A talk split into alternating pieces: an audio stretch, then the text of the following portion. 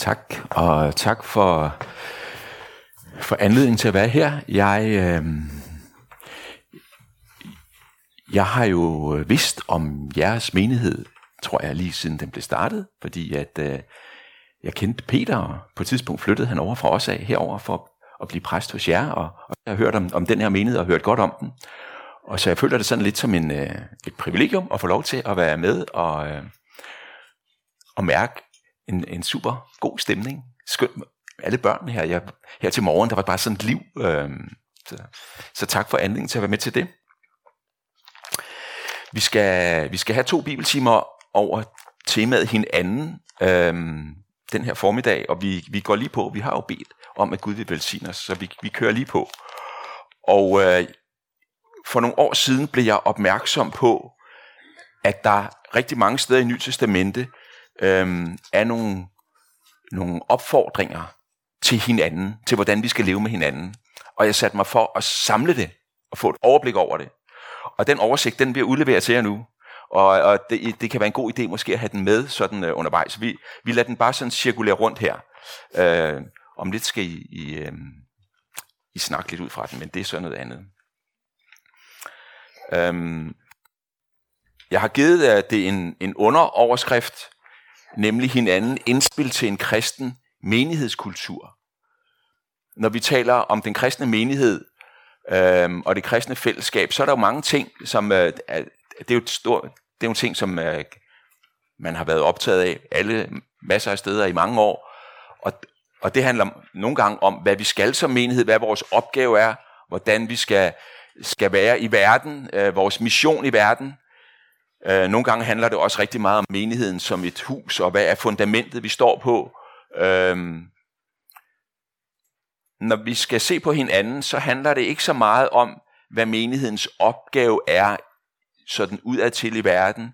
Det handler heller ikke så meget om fundamentet, men man kan måske sige, det er at det beskedne emne, at det handler om den mørtel, der binder murstenene sammen i menigheden som et hus af levende sten. Den, den kultur, som er i vores fællesskab. Og øh, jeg blev selv øh, noget overrasket over at, øh, at samle alle de der hinanden ord i den oversigt, som, øh, som er kommet ud til jer nu. Øh, og jeg blev faktisk rigtig glad for det, fordi jeg synes, at, øh, at det på en eller anden måde sagde noget fantastisk om, hvad, hvad Jesus han øh, tænker om det fællesskab, som, øh, som hans disciple, som hans menighed skal være.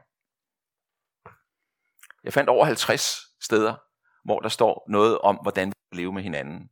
Og det siger jo et eller andet noget, sted noget om, at, øh, at, at det betyder rigtig meget, det her. Når man så går dem efter, det vil vi også se, hvis I ser henvisningerne, øh, så er der en øh, opfordring til hinanden, som overgår alle de andre. Og det er simpelthen, I skal elske hinanden. I skal elske hinanden. Øh, over en fjerdedel af, af de steder, hvor der står noget til os som hinanden i fællesskabet, der, der er det, I skal elske hinanden. Og det er som om, at det med at elske hinanden, det er, øhm, det er det, som i virkeligheden er anlægnet. Og så alle de andre, det er konkretiseringer. Det er, hvordan gør man så det i praksis? Hvordan elsker man i praksis? Øhm, og det bliver så udmyndtet i en lang række opfordringer til, til, øh, til hvordan vi så skal leve med hinanden. Øhm, jeg opdagede også, at der er en tæt forbindelse mellem den måde, Jesus er over for os, og så øh, opfordringen i de her hinanden ord. Og nu, øh, nu kan jeg så godt sige det med det samme. Der bliver det bibeltimer, og det bliver på den måde, at det ikke er én tekst, vi, vi knæver os ned igennem. Det bliver bibelsafari. Vi kommer til at surfe rundt i det nye testamente. Og jeg håber, at I hænger på, men det er vilkårene til det her emne. Ja. Og, og ellers må jeg, læser jeg, og så må I bare høre godt efter sådan det. Ja. Og, øh, og, og en, en, en af de ting, som, øh, som, øh, som er ret tydelig, det er forbindelsen mellem Jesus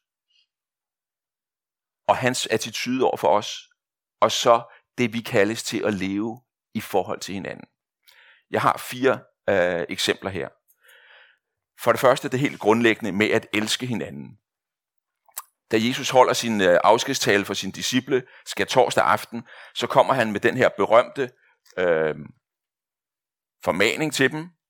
Han siger, et nyt bud giver jeg jer, Johannes 13, 34, at I skal elske hinanden, som jeg har elsket jer.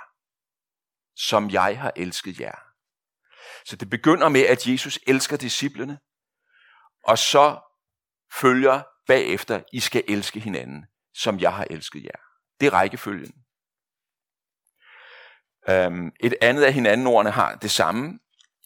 Romerbrevet kapitel 15, vers 7, der, øh, der siger øh, Paulus sådan her til menigheden, han opfordrer dem og siger, Øhm, tag derfor imod hinanden, lige som Kristus har taget imod jer til Guds ære. Altså, Jesus har taget imod jer, så skal I også tage imod hinanden. Eller Efeserbrevet 4, vers 32, I skal tilgive hinanden, ligesom Kristus tilgav jer, skal I tilgive hinanden. Altså, han har tilgivet jer, så lev tilgivelsens liv i jeres relationer til hinanden. Eller Filipperbrevet, I skal have det samme sindelag, som var i Kristus Jesus. Det begynder med Jesus. Det begynder med Jesus. Når vi skal tale om, om, om kulturen i det kristne fællesskab, i, i den kristne menighed, når vi skal tale om, hvordan fællesskabet mellem os i, øh, i menigheden skal være, vores liv med hinanden, så begynder det med Jesus. Elske ligesom ham, tag imod ligesom ham, tilgive ligesom ham, have hans sindelag. Og det betyder, at Jesus på samme tid er forbillede og kraftkilde eller drivkraft. Hvis vi kun tager ham som forbillede, så bliver det alt for svagt i forhold til, hvad han selv siger. Hvis det kun bliver, her har du modellen, du har Jesus-modellen, og så skal du leve efter Jesus-modellen, så får du godt nok en fornemmelse af, hvordan vi skal leve i forhold til andre, men det er der ikke ret meget kraft i. Men den måde, Jesus præsenterer det for os, det er jo i virkeligheden, at, det, at han er sådan over for os at han er sådan over øh, for os, som vi skal leve i, i forhold til hinanden. Der er en, øh, det begynder med ham, og det fortsætter med ham. Han er ikke bare forbilledet, han er også selve drivkraften, motivationen, du kan sige benzinen, der får det til at køre. Den, den overordnede, gennemgående øh, opfordring til, hvordan vi skal leve med hinanden, det er altså at elske hinanden. Og jeg har, øh, jeg har lige samlet forskellige øh, aspekter ved det. Og det første er, for nu at gentage mig selv, at det begynder med Jesus. I 1. Johannes brev, kapitel 4, vers 19, der står der, vi elsker, fordi han elskede os først fordi han elskede os først. Hvad betyder det? Det gjorde han selvfølgelig i tid. Ikke? Han begyndte med at elske i tid, før vi elskede ham og hinanden. Men han elsker os først, fordi han elsker størst, han elsker mest, han elsker renest, han elsker bedst på en eller anden måde. Hans kærlighed er først i alle hensener. Og vi elsker, fordi han elskede os først. Og så er der altså det her element af befaling i det. Et nyt bud giver jeg, stod der i Johannes 13, 34. I skal elske. I skal elske. Det, øh, det her med kærlighedens liv i, øh, i menigheden er ikke først og fremmest et, et, et følelsesanlæggende. Det er også en viljesag. I skal. En befaling til viljen, og det betyder vel også at vælge kærlighedens attitude over for de andre.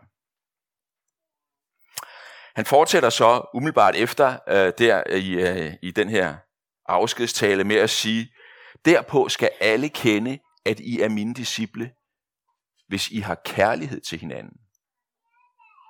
Det er et disciplekendetegn at have kærlighed til de andre disciple derpå skal alle, og det er jo så udad, udad til, uden for, uden for menigheden, de skal lægge mærke til jer og definere jer, registrere jer som mine disciple ved, at I har kærlighed til hinanden. Altså alle, alle hvad skal vi sige, religiøse grupper har jo deres kendetegn. Ikke? Hvis, hvis, du, hvis du går på gaden og så ser en, øh, en kvinde, der har sådan en rød plet her lige i panden, så tænker du, det er en hindu, fordi det har hindu-kvinder. Ikke? Hvis du ser en, øh, en sortklædt mand øh, med hornbriller, han har sagt, og slangekrøller ned foran ørerne, så tænker du, okay, det er en ortodox jøde, fordi det, øh, det, det kendetegner dem, ikke også? Hvis du ser en øh, øh, typisk lidt mørklød, der går rundt med en turban på hovedet, så er det en sik. Og hvis der er en, der ruller sit bedetæppe ud øh, et eller andet sted og, og går på knæ, så er det nok en muslim. Ikke? Det Jesus siger, det er, det som, det som gør at folk til at tænke, hold da op, det er nok en kristen, det er nok et kristen fællesskab, det er, at de har kærlighed til hinanden. Det er ret stærkt faktisk. Også lidt udfordrende, synes jeg. Derved, derpå skal alle kende, at I er mine disciple, at I har kærlighed til hinanden, at I elsker hinanden. Nå, det jeg har tænkt mig nu i det følgende, det er, at øh, jeg vil ikke gennemgå hele den liste, men jeg vil stands ved ret mange af dem. Her, resten af den her time og efter vores pause. Men inden vi gør det, kunne jeg godt tænke mig, at I sådan i smågrupper, I skal ikke gå ud af rummet, bare lige her, hvor I sidder, løber listen igennem, og at I så udvælger tre af de her formaninger, som I siger, dem tro, vi tror, at de er de mest aktuelle for jer her i Bornholmerkirken. Jeg kender jer jo ikke, men I kender jo hinanden og jer selv. Ikke? Så, så det, jeg vil bede jer om, det er, at vi tager, vi tager lige, og det er, ikke, det, det er sådan en 5-7 minutter bare, ikke også? Hvor I øh, sammen 3 og 3, 4, 4, 2 og 2, det passer, går listen igennem, og så sætter lige tre mærker og siger, det her, det tror jeg er et særligt opspunkt for os i Bornholmerkirken. Og jeg garanterer ikke for, at jeg kommer ind på dem, fordi jeg har planlagt det på forhånd, ikke? det her. Øh, men øh, lad det så være udgangspunkt for en opmærksomhed og en øh, måske til samtale senere. Ja. Værsgo. Ja, vi, vi, vi stopper, stopper her. Øhm, jeg har det selv sådan, at, øhm, at den her lange liste over hinanden ordene, den er ikke sådan lige at blive færdig med. Øh, men, øh, men nu har, har I øh, taget på det, og, og I har papiret, og øh, kan snakke lidt videre, måske senere. Nu vil jeg gå ned og have nogle nedslag i nogle af dem.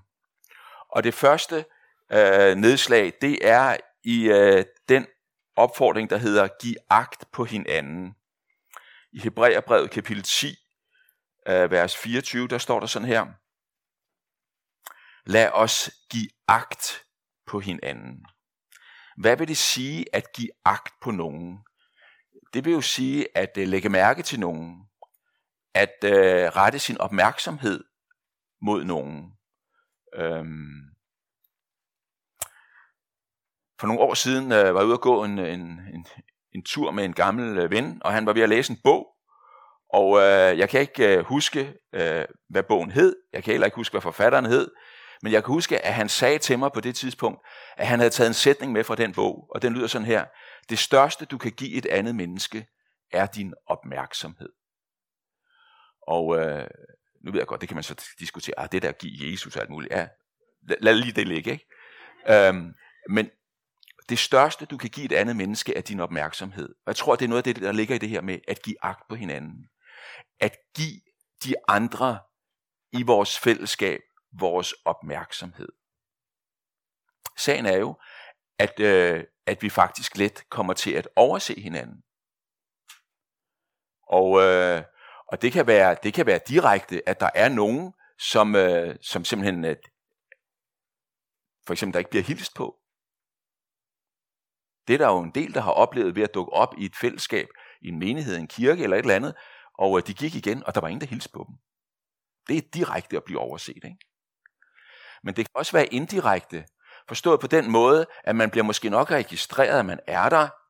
Øhm, Henrik var til gudstjeneste i dag. Øhm, eller man, man bliver registreret, at man, at man måske ligefrem har taget en opgave på sig, har et eller andet ansvar. Øh, og, det, og, han, og, og han gjorde det også øh, i dag, ikke også? Øhm, men, men hvordan øh, han havde det med det, hvordan han oplevede det, øh, hvor han lige er i sit liv nu, det blev ikke registreret. Og det er jo en form for indirekte oversethed. Ikke? Så, øh, så jeg tror faktisk, at vi har brug for den her øh, ting, at være, give hinanden vores opmærksomhed. Øhm, Jesus, han giver os jo sin opmærksomhed. Det er, jo, det er jo et af de enorme privilegier ved at være en kristen. Det er, Jesus han ser mig. Det kan godt være, at de andre overser mig, eller overser det, som virkelig er mig, og virkelig er mit liv. Men Jesus, han giver mig sin opmærksomhed. Og, og nu lyder formaningen så, ligesom Jesus giver dig sin opmærksomhed, og du får lov til at være i hans blik, så giv også de andre din opmærksomhed. Lad dem få lov at være i dit blik. Se dem som dem, de nu er, så langt vi nu kan, for vi er selvfølgelig begrænset der. Vi elsker ved at lægge mærke til hinanden.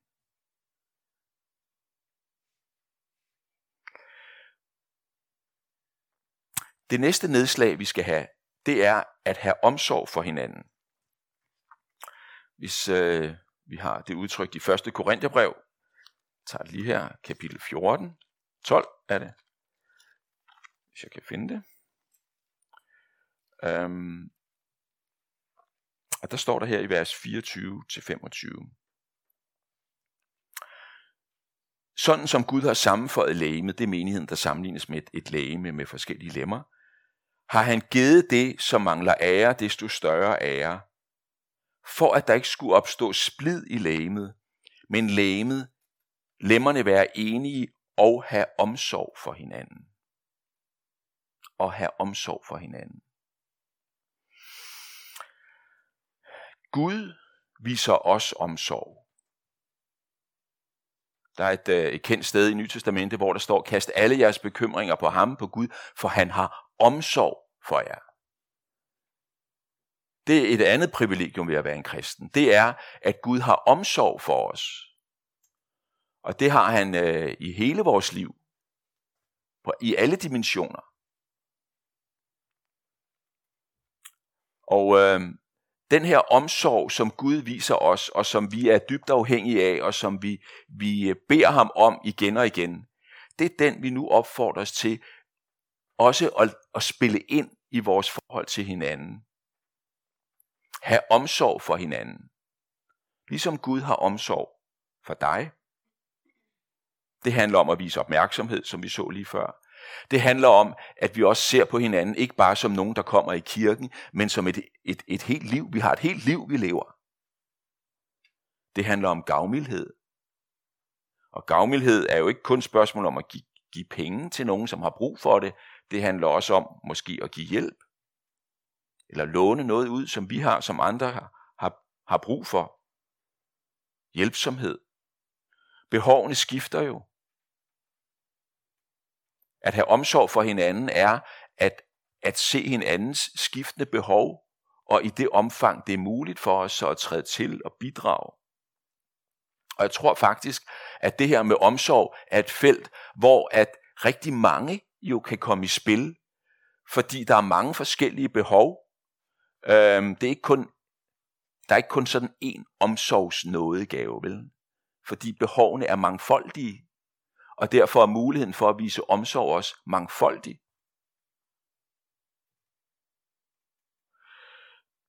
Og i det så i virkeligheden at afspejle Jesus over for hinanden. Jeg ved ikke, om I lader mærke til det, jeg læste, at opfordringen til at have omsorg for hinanden, det er en sammenhæng, hvor der står, at der ikke skal opstå splid i lægemet, men lemmerne være enige og have omsorg for hinanden.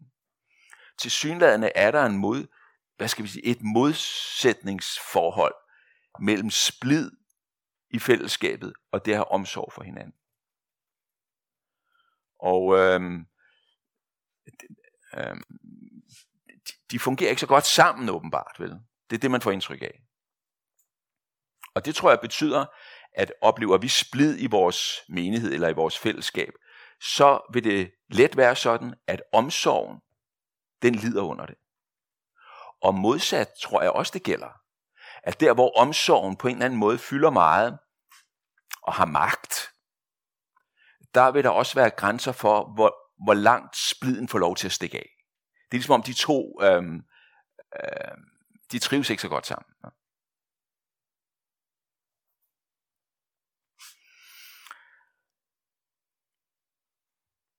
Den næste, den har jeg har valgt, den hedder øh, Tjen hinanden. Galaterbrevet kapitel 5, vers 13.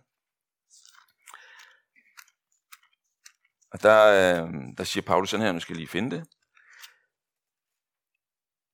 Brødre, I blev kaldet til frihed. Brug blot ikke friheden som et påskud for kødet, men tjen hinanden i kærlighed.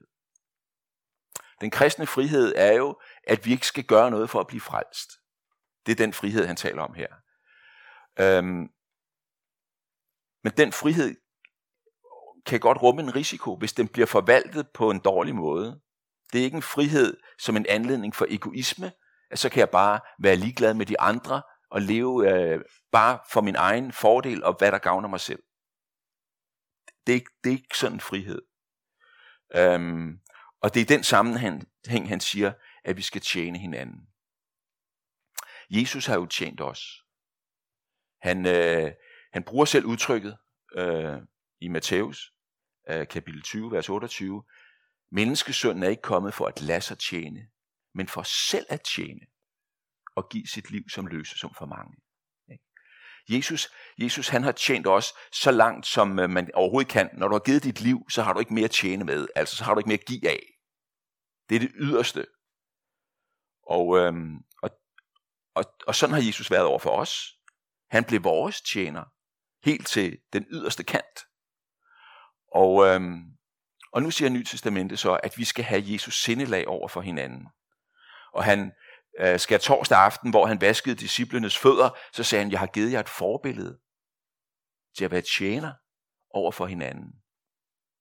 I virkeligheden har Jesus sat en helt ny dagsorden, også for tænkning om ledelse.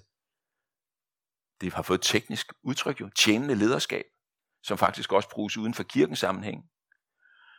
Og det handler jo om, at det at være leder ikke kun handler om at have privilegier, faktisk ikke ret meget om at have privilegier, men det handler om, at man har ansvar for nogen. At man, øh, det, er en, det er en tjeneropgave at være leder. At lederen har succes, når dem, man leder, lykkes.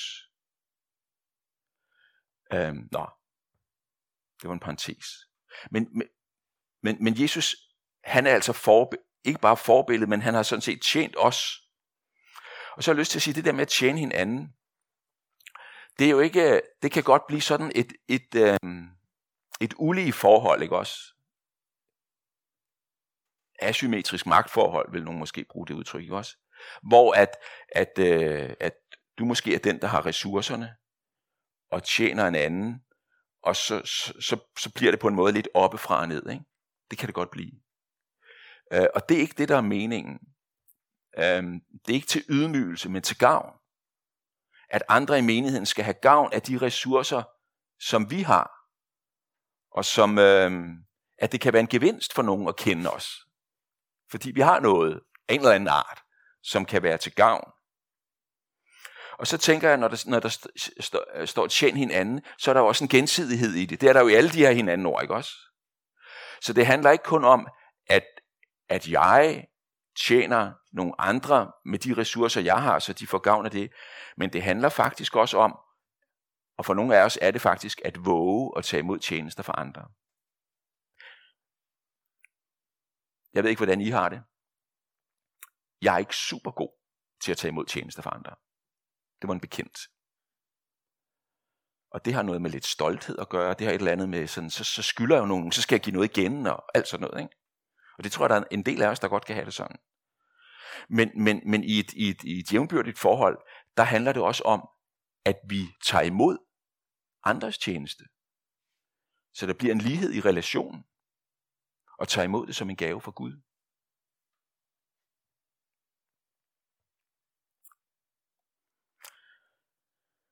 Det næste, vi skal, vi skal stanse ved, det er at tage imod hinanden. Og øh, og det sted, som, øh, som vi tager udgangspunkt i der, det er Romerbrevet kapitel 15, vers 17. Og, og situationen i menigheden i Rom på det her tidspunkt er, at det er en sammensat menighed. Øh, forstået på den måde, at Det er en menighed jo altid, men, men, men det er det på den måde, at der er en gruppe, som er, øh, har jød, er jøder og har en jødisk baggrund, og er kommet til tro på Jesus, men stadig har deres jødiske traditioner og Moseloven og sådan med sig. Og så er der en stor gruppe, det er flertallet i menigheden, ser det ud til, som ikke er jøder, som er romer, og, øh, og ikke har den der baggrund i jødedommen. Og nu skal de lige pludselig være menighed sammen, der tror på Jesus, og det giver nogle øh, knaster. Der er knaster i det. Ja. Nogle spiser svinekød, andre gør det ikke, og hvad skal vi have til fælles spisning? Ikke? Det, det, det, det det. Og, øh, og, og, øhm, og, og det er sådan en udfordring. Hvordan skal vi håndtere det her i menigheden? Og så skriver Paulus ind i den sammenhæng.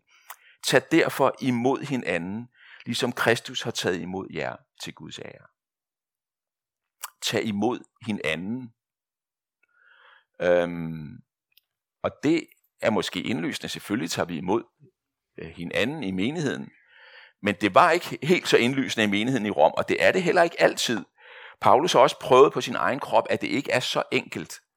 Øhm, I husker måske, at han var øh, forfulgt øh, den første menighed i Jerusalem, og så øh, tager han, får han øh, mandat fra ypperstepræsten til at tage til Damaskus op i Syrien, hvor der også var en synagoge, for også at fængsle dem, som troede på Jesus der i synagogen.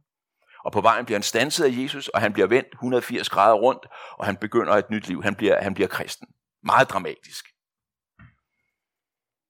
så kommer han tilbage til Jerusalem noget tid efter i menigheden. I kan læse om det der i Apostlenes Gerninger, kapitel 9, vers 26 og 27. Og øh, han opsøger menigheden der. Og han får en kold skulder.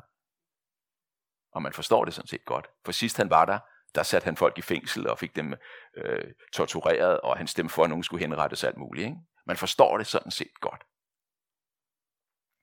Men altså, der var sket noget i mellemtiden. Og, øh, og det ender så også med, at menigheden tager imod ham, faktisk. Ikke? Men, øh, men det er ikke altid så let, det der med at tage imod hinanden. Der kan være noget i fortiden, som ligger og pusler på en eller anden måde. Ikke desto mindre, ikke desto mindre, så har enhver kristen jo oplevet det, vil jeg sige, ret fantastiske, helt fantastiske, at Jesus har taget imod mig at han har taget imod os. Han har jo en vidunderlig sætning, Jesus sagde i Johannes evangeliet kapitel 6, vers 37. Ikke? Den, som kommer til mig, vil jeg aldrig vise bort. Det er en sætning, jeg lever ret meget på. Få lov til at komme, komme som jeg er, og han tager imod mig. Den, som kommer til mig, vil jeg aldrig vise bort. Og det kristne fællesskab, i en afspejling af ham, skal jo så også være et fællesskab, hvor vi så også tager imod hinanden. Også selvom det kan være svært, også selvom man kan have brug for lidt tid, måske til at sunde sig, fordi at der er en historie. Det er ikke så enkelt altid. Men, øh, men det er altså en dimension ved det her liv med hinanden. Tag imod hinanden, ligesom Kristus har taget imod jer. Og så står der det til Guds ære. Jeg tænker, det betyder, at, at Gud får ære af det, men det betyder også, at det er et vidnesbyrd om Gud, når det kristne fællesskab er i stand til at tage imod.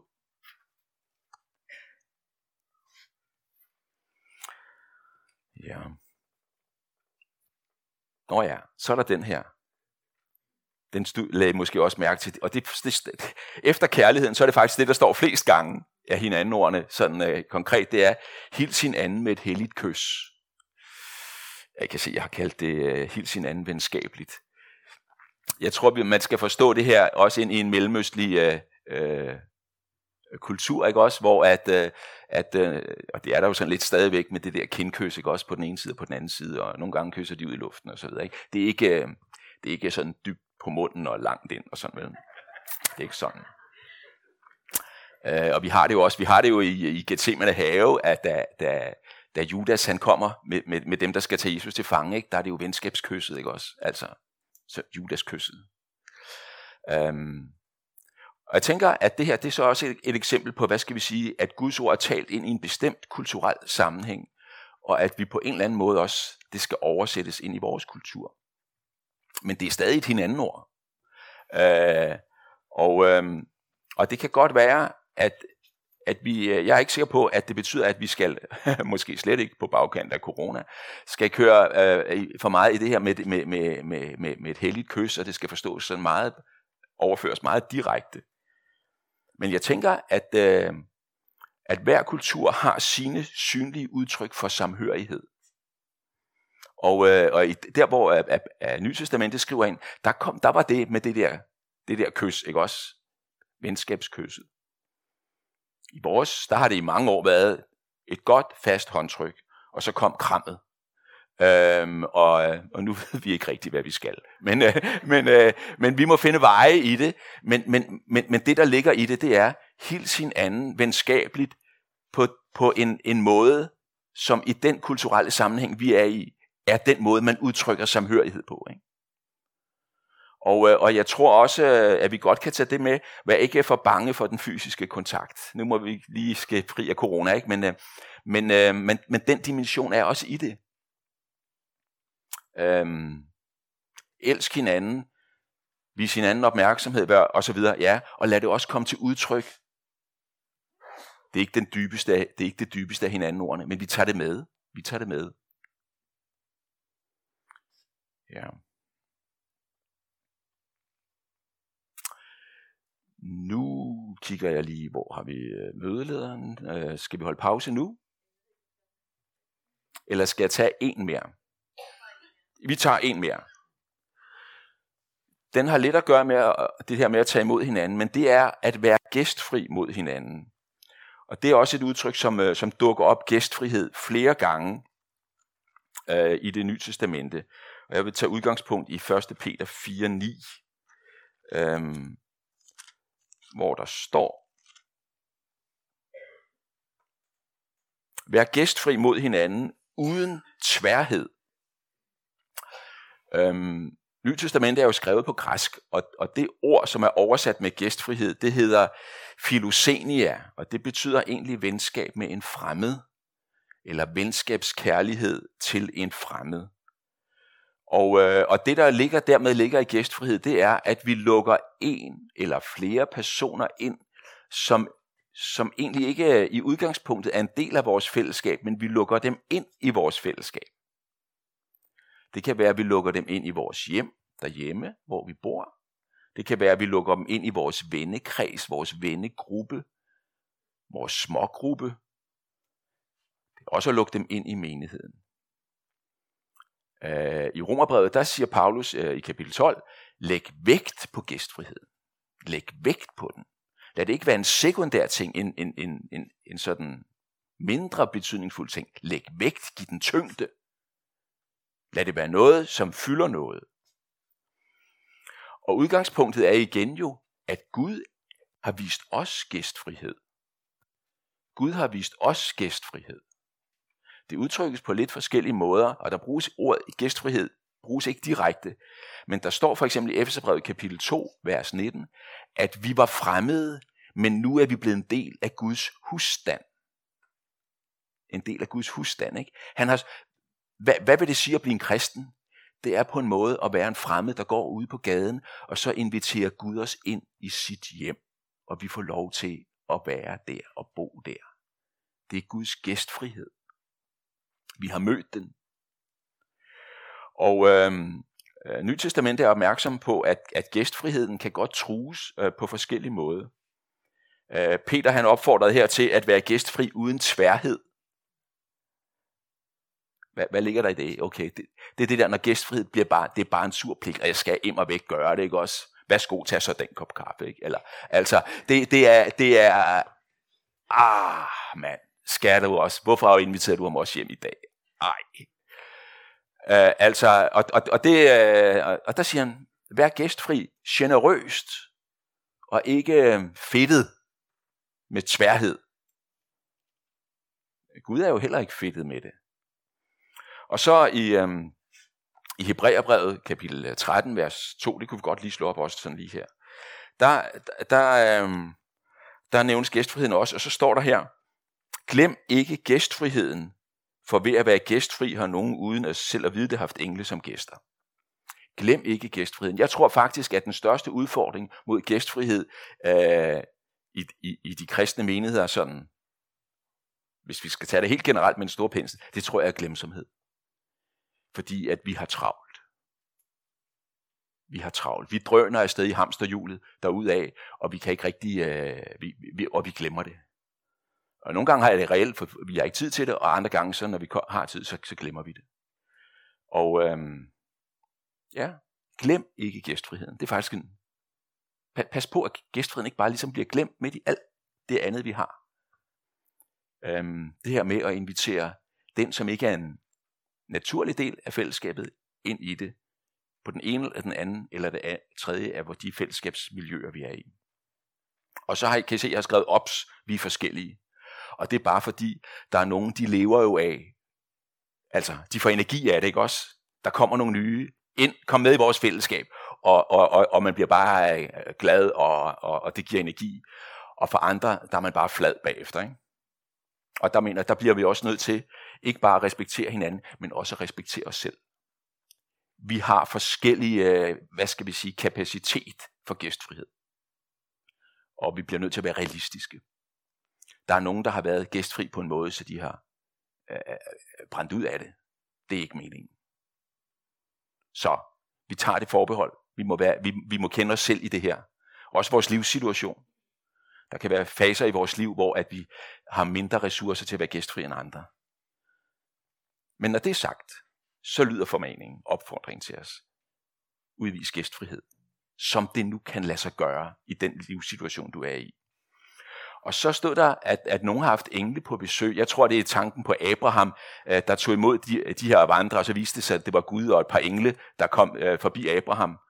Og Jesus siger jo også i, øh, i, i den lignelsen om verdensdommen, jeg var fremmed, og I tog imod mig. Imod mig. Så der kan komme en velsignelse ind bag om ryggen på en, når man viser gæstfrihed, faktisk et, et Guds nærvær midt i det. Ja. Og så skal vi have vores pause.